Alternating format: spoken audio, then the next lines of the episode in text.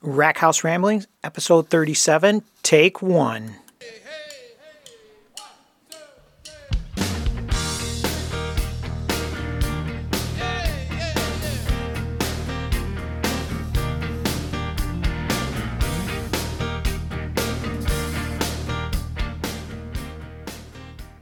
All right, this is Rack House Ramblings. I'm Jeff, your host.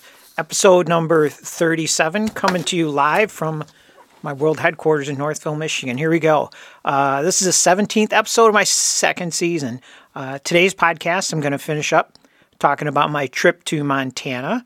Also, want to talk uh, a little bit about a great documentary show I saw on A&E called Kisstory. Yes, the band Kiss. And finally, um, the last part of the show, I got a treat for you guys. I had a conversation with uh, John Hammerhill. John is a local bladesmith right here in Metro Detroit, and he's a past uh, Forged in Fire champion. If you've never seen the show, check it out. It's Forged in Fire. Um, he's a great guy, and I like him. I'm sure you guys will like him too. So stay right there. Rack House Ramblings is on the air. We'll be right back with the start of the show.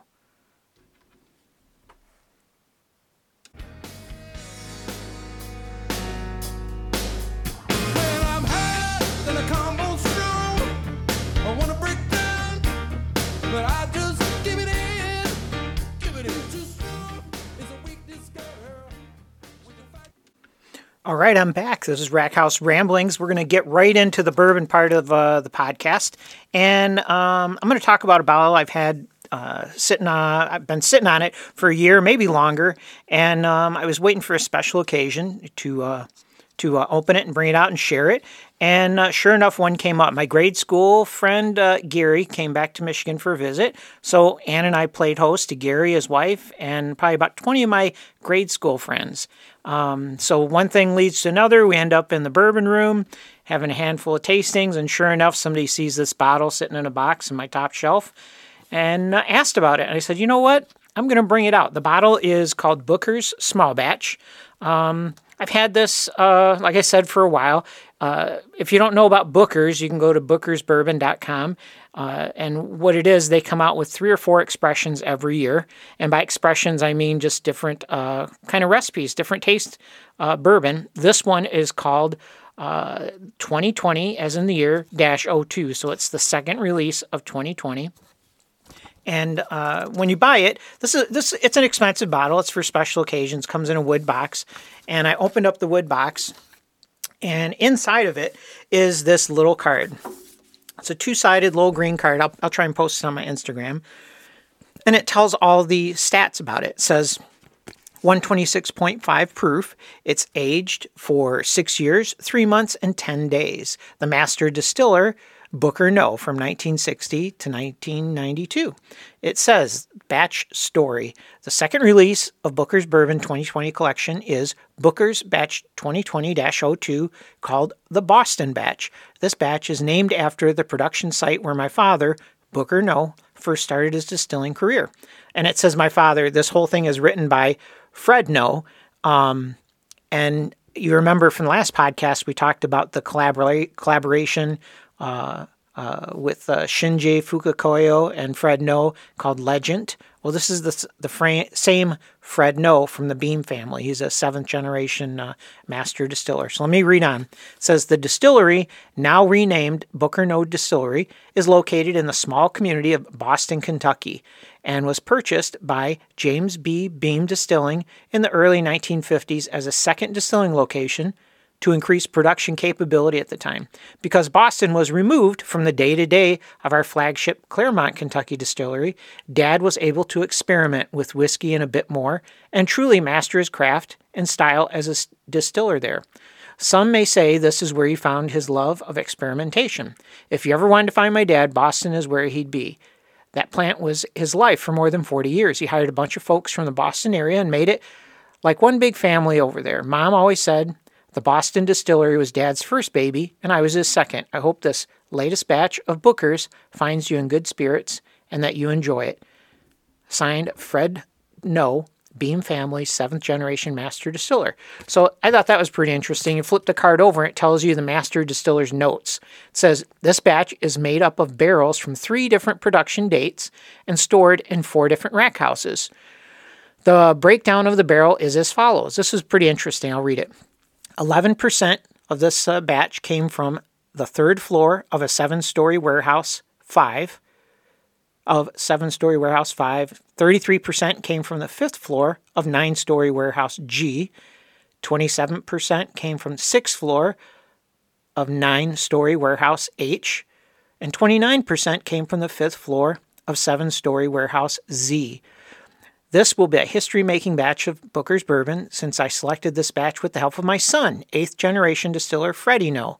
The color is rich, light brown, that reminds me of the beautiful horses throughout Kentucky. The aroma contains vanilla, toasted nuts, and some hints of baking spices. The flavor is full and has a finish that can be enjoyed neat. We enjoyed tasting it and selecting the barrels on an unseasonably cool and rainy day.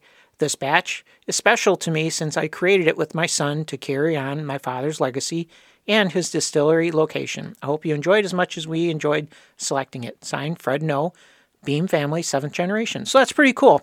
And let's talk about the percentages and the uh, the rack houses they came from. So, say for example, um, 11% came from the third floor of a seven-story warehouse.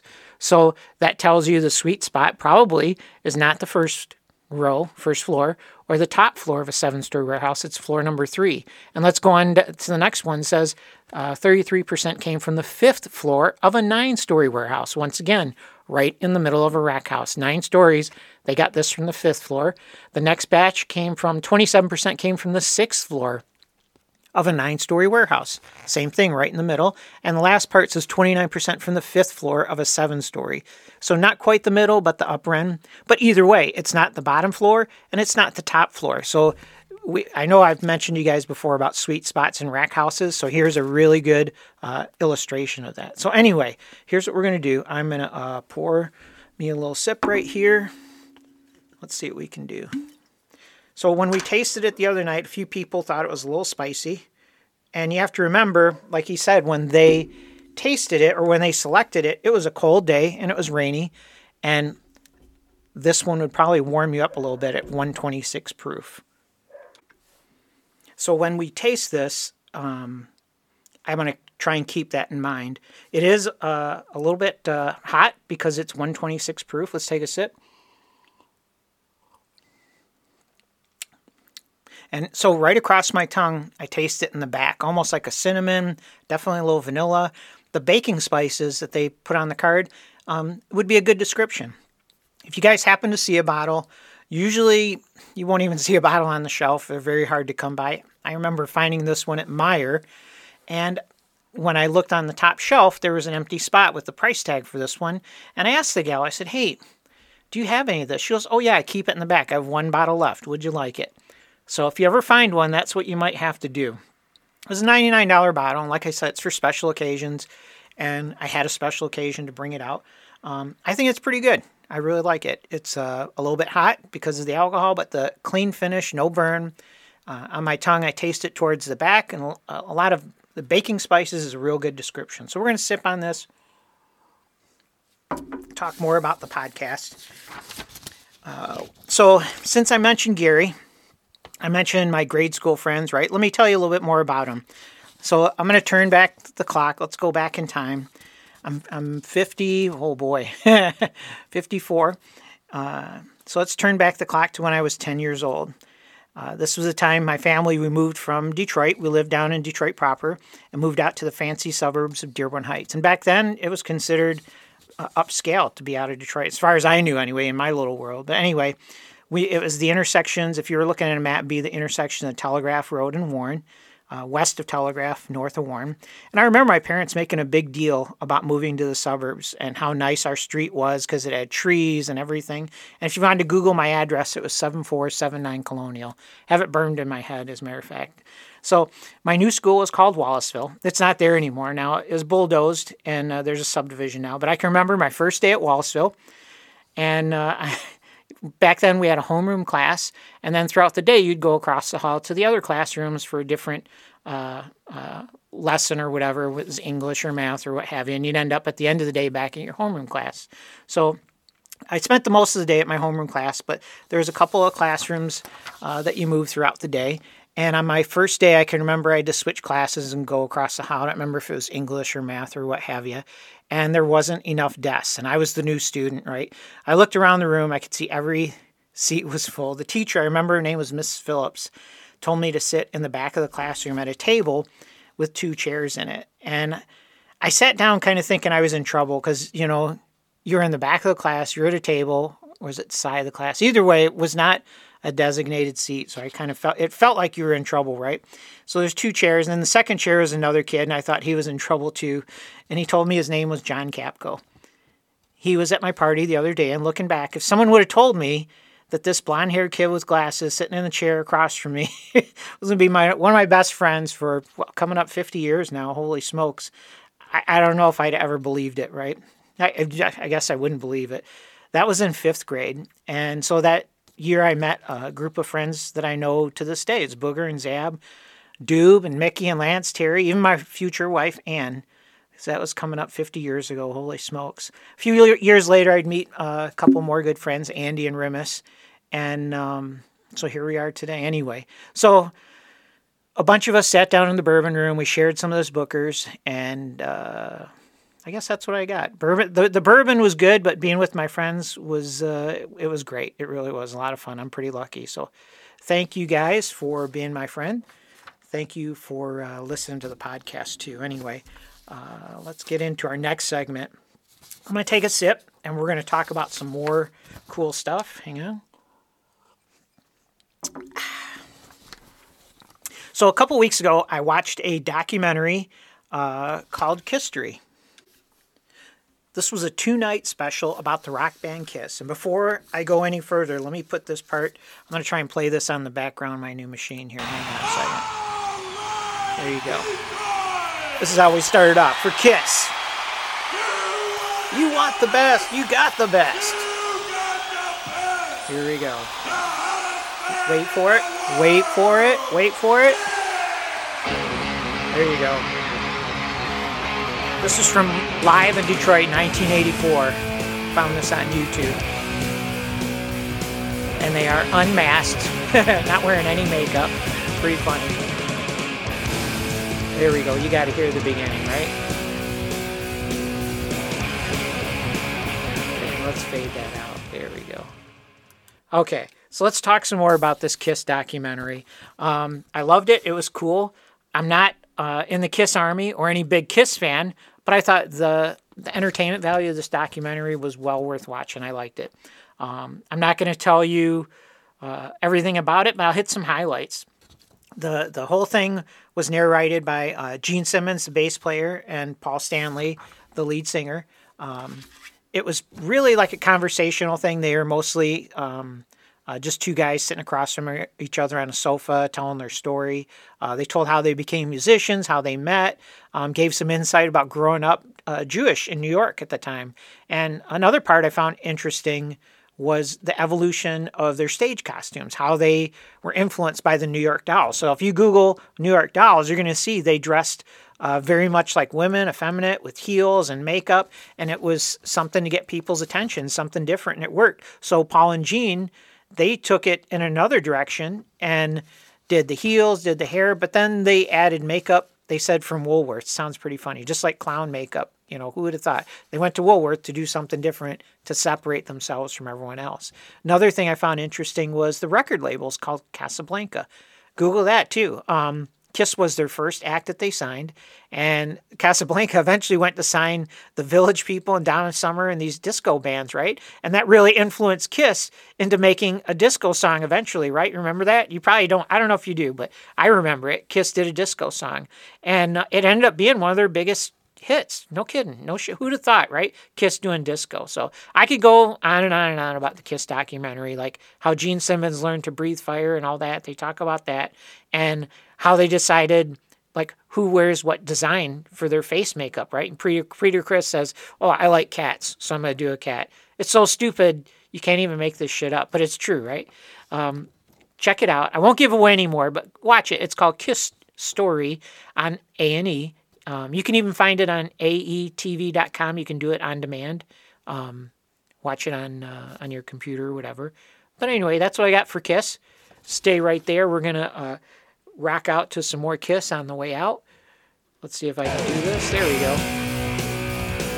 All right, Rack House Ramblings. Be back in just a few minutes with the next segment.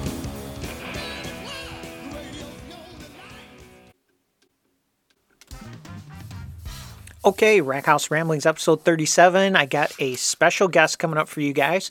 Uh, this is my buddy John Summerhill. John is uh, a local tradesperson. I shouldn't say tradesperson, bladesmith right here in Southeast Michigan. Uh, I got to know John because I spent a day at his forge and made a knife. So uh, he's nice enough to uh, give me some of his time and share what he does with me and with you guys. I think you're going to like it. This is one of my first remote interviews. Cross my fingers. Hopefully, it goes good.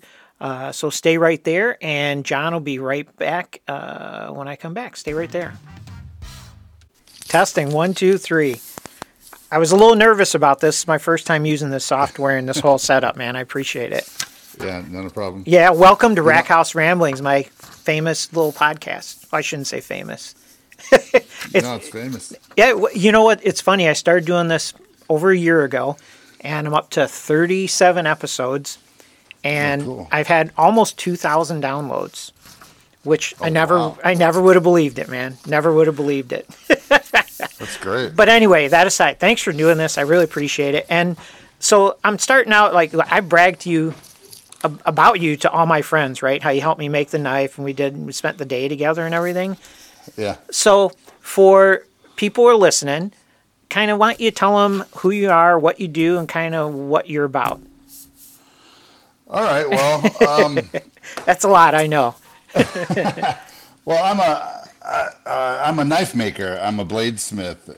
Um, so I uh, didn't have a long career in it. I've only about you know probably four years, four and a half years uh-huh. into it. So um, I really got started probably five years ago or so, and I was um, uh, I got a divorce, had some changes in the job and things like that, yep. and um, uh, was gifted a set of tools. And really, my my son was eight or nine, and I wanted to start making him a few things. Cool. So I, you know, started out by making simple things, a lightsaber.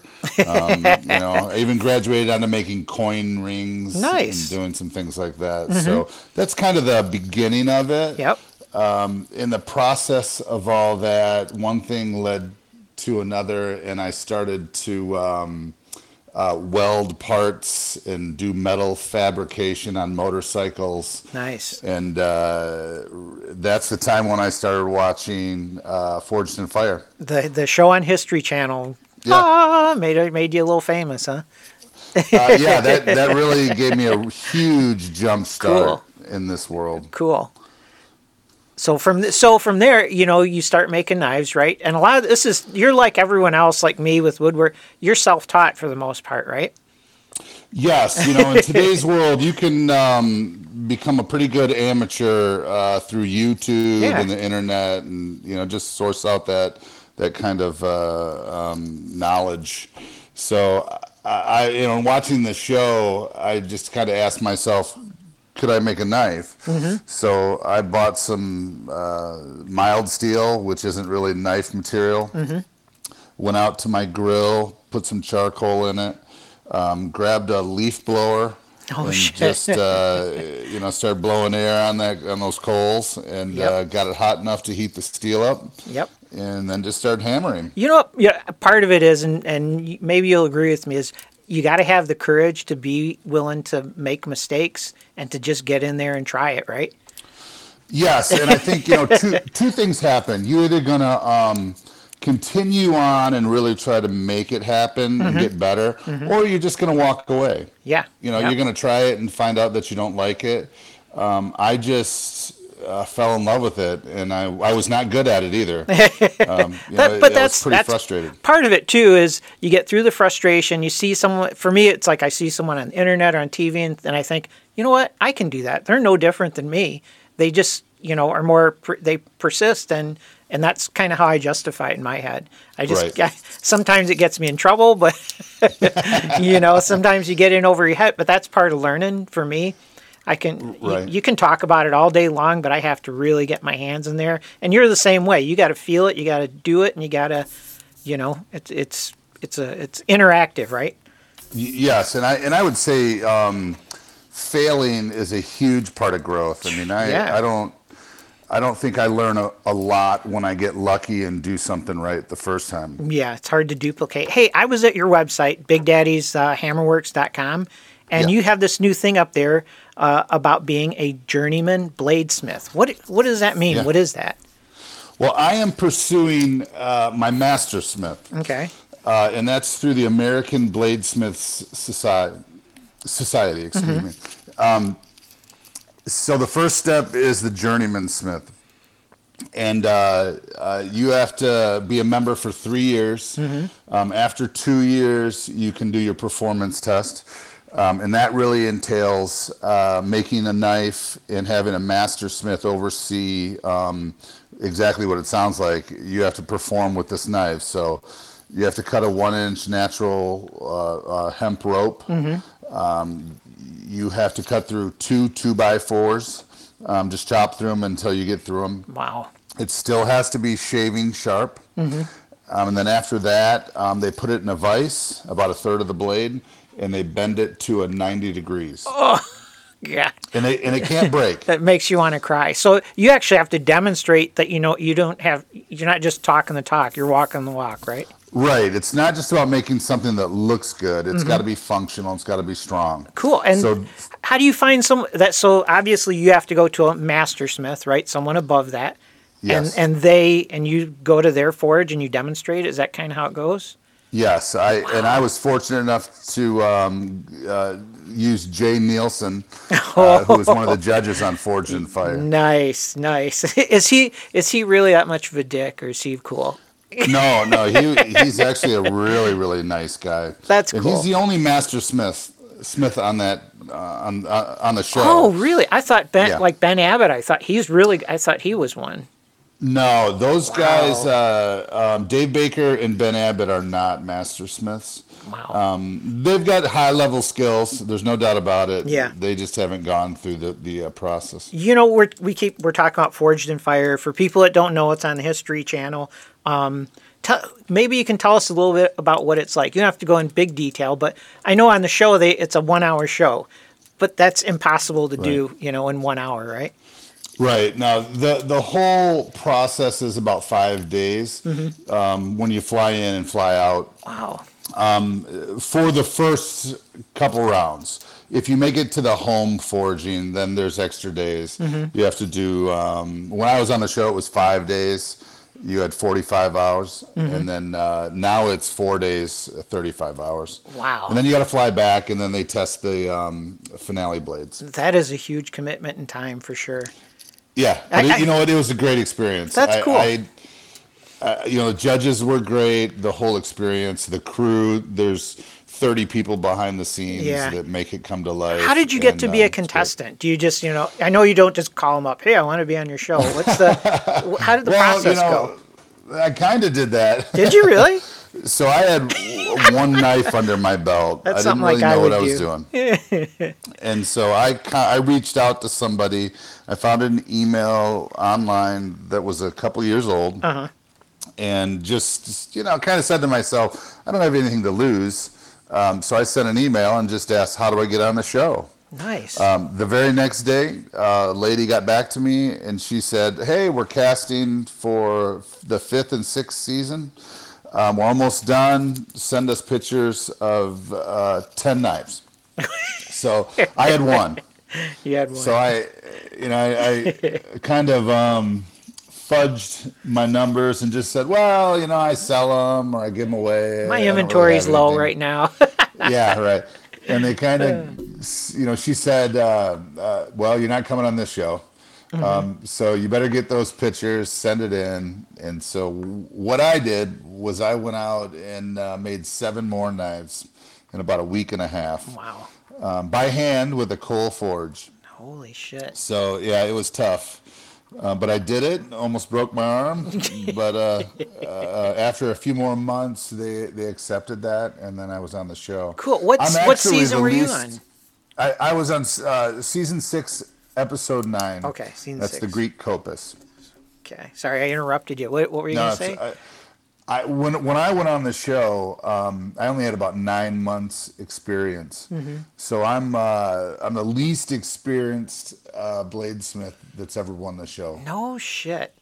Yeah. Wow. Well, that says something though about your talent, about your perseverance, right? To stick with it and to do it, and some self confidence. I would think. You know. Yeah, you know there is a lot of things that when w- w- that that kind of goes into it. There's a little bit of luck. There's no doubt about that. I think there is some prep. Um, I didn't have any long-standing habits. So when I went on the show, there's no, um, you know, like I'm only going to do it like this. Um, I knew that I needed to listen to the judges um, when they gave advice if I was making it to the next round. Um, and again, I'm a huge fan of the show, so you see that a lot on the show. you know, they give a lot of judges. advice, and a lot of people don't follow it. They really do. Right. Yeah, it, it, bugs me to this day when they're Yeah. like, "Yeah, I don't have time to do that. I'm gonna um, take care of this, and that's gonna be it." They're telling you what to do right there, and they don't Yep. do it. You know. So when you were on the show, you probably you had less than one year experience. So now you've got a number of years under your belt. You're your journeyman bladesmith, right? Yeah. Do you consider yourself? Would you say you're more of a craftsman or more of an artist? Because I've seen your work, and you do those flowers. To me, that was very artistic. But do you, do you consider yourself more of a craftsman or an artist? You know, that's a great question. I like Um, that one. That's one of my favorites. I, I uh, there's there's both. If if you want to make something that is functional, Mm-hmm. um, that to me is the craftsmanship. Mm-hmm. Something that works the way it's supposed to be. Um, but in the knife world, as in a lot of other worlds, um, you know that's not what attracts somebody to something initially. You know, they want to see something that's beautiful that looks great, and so.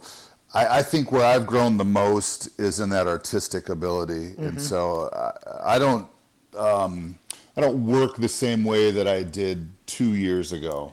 If I'm going to make a knife, I'll try to sit down and draw it out on paper. Yep. Um, that allows you to make changes without having to restart steel and do some things and make mistakes in the shop like that. Mm-hmm. So, uh, you know, the flow of something, how it feels in your hand, how it cuts. For sure. You know, I think those are all different you things. I, i'm not of course not a bladesmith but i am a woodworker and i make a lot of things and i see in your work there's self-expression and you Yeah. can call it artistry or whatever and one of the things i noticed is on your grip at the very end you do that little hook part to hold your hand in? Yeah. that's like one of your uh, signature things but that i think that is so cool. And that's the artistry right? Anyone i don't want to say anyone but many bladesmiths can make a blade.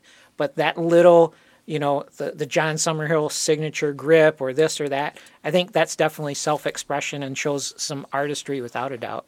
Yes, and that and that's really where form and function meets art. yep yep You know, because that's going to keep a knife in your hand when it flares out at the back like that. Mm-hmm. And then if it looks good, um, again, it draws people to that. People say, "Oh, that's really cool. That's great. I want one of those," or you know, that kind of thing. oh So, hell yeah um, when i show when i show my knife to my friends it's like oh i, I brag about it i really do i like i'm gonna Oh, be great. i'm gonna be back to make another one and speaking Yeah. of that so i've got people out there i know right off the top of my head there's three people that want to come with me next time or we'll do a couple of days or whatever but what can people expect if they want to come out and spend the day with you at your forge kind of walk us through the day how it goes So I, I want people to be here um, a little before we start. We always start at eight in the morning. yep It's going to be a nine to eleven hour day. yep Um, and depending on, you know, if I have two people in the shop, um, it's always longer. Mm-hmm. If I'm doing Damascus, that's a longer day. Um, we usually do full tang knives, um, so we stay away from doing guards and Yep. that kind of stuff. Yep. Um, but every now and then I'll do that when someone brings in, you know, like an uh, an antler for handle. Oh, cool. You know, we'll try to do those things. Um, I even do sword classes. Those are two day I classes. saw that. Holy smokes, that looks Yeah. cool. You know, you say nine to eleven hours. I can tell everyone out there listening that it doesn't feel like it because it's a. To me, it's not a hard day. It's not an easy day, but it's um, more of a fun day. And time just the whole day flew by for me. Yeah, and and you know, and we break it up. We do lunch. Yeah, I always, um, you know, lunch is always on me. um, So you know, you come out. It's a it's a pretty good experience It- overall. You know what uh, I liked? I did not expect for you to have the um, hydraulic press, which I just like. I Yeah. for me, I'm comparing everything to Forged in Fire because I don't know any better. But you had like a miniature setup of everything I saw on that show. Yes, um, and and when when you do a knife in one day, Yep. uh, you know, with all the heat treating and you're making it from a block of steel, you really need to have a press. You need to have a Mm-hmm. power hammer, something to move steel a little bit faster. We could do it in one day, Mm-hmm. um, but I'd probably be in my grave. it, it's tough. Yeah, it was, and I like the other part too. Is we did some hammering, but not a lot of hammering, and Yep. I really enjoyed being able to. Um, once you gave me the steel blank, and we kind of drew out the shape that we, that I wanted for a hunting knife, I like that. For me, the whole thing, you could do as little or as much as you want, right? Right. Yeah, You know, I've had people who have never um, touched a tool in their life, Mm-hmm. um, and I've had people fly in to town and um, they've made a hundred knives, and so you know, runs the gamut. Yep. And so I, I I usually do with a with an inexperienced person about half of the work. I do a lot of the grinding in Mm-hmm. Yep. the afternoon. Yep. You know, at that point when the knife starts to come alive. People want it to look as good as they can uh, possibly make it. Exactly. So, you know, grinding is a skill. It's Yep. like anything. I'm glad you did Um, that part. yeah, I mean, it, it's hard to do it. It, Yeah. it took me a year to learn how to grind just basically. it's by touch it's by feel it's by touch you it's Right. definitely takes some practice so um, if somebody wants to get a hold of you of course we talked about bigdaddyshammerworks.com right your website Yep, you can contact me through that. and how about is there an email if somebody wants to email you how about you do you mind sure, giving that there- out there's one through my website. You can go through my personal uh, email, which is jr summerhill at gmail.com. i'm writing it down as you say it that helps me Okay. remember it but cool i really appreciate it john is there anything else you want to tell people anything new coming down the pipe for you Um, you know, I, uh, I've got a lot of things happening. I'm working hey i saw a truck on your Smith. instagram Oh yeah, Yeah. you know what? We just just bought a nice I love that. 62 Ford F100. nice It is so much fun. Where'd you find that at? Uh, you know, we got it up in Flushing Uh-huh. actually. Cool. So got a great deal from a guy named Kevin. Shout out to Kevin, great dude. that is a sweet ride. I can't wait to see it. You put the I saw the tailgate. You're going to do some more work on it. Uh, you know what? Yes, we're putting a headliner in it right now. Cool. Um, just little things. It runs great. Cool. Um, we we have a lot of fun in it.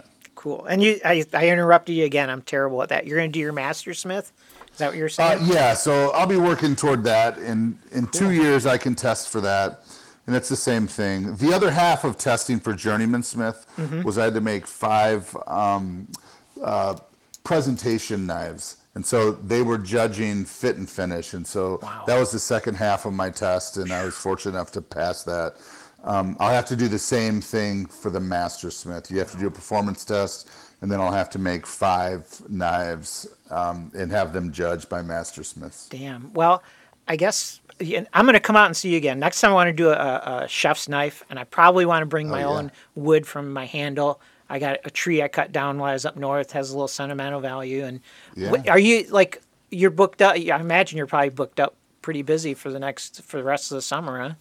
Oh, oh yeah. I'm I'm um, booking into October now. Okay, that's what I want to know. So for anyone listening wants to go with me, I've got a few buddies out there. Reach out to me. and for you, John, I want to say thanks a million. When I I'm going to publish this probably uh, tonight or tomorrow, and I'm going to send you a link Yeah. so you can uh, listen to it yourself. Man, I really appreciate Cool. it.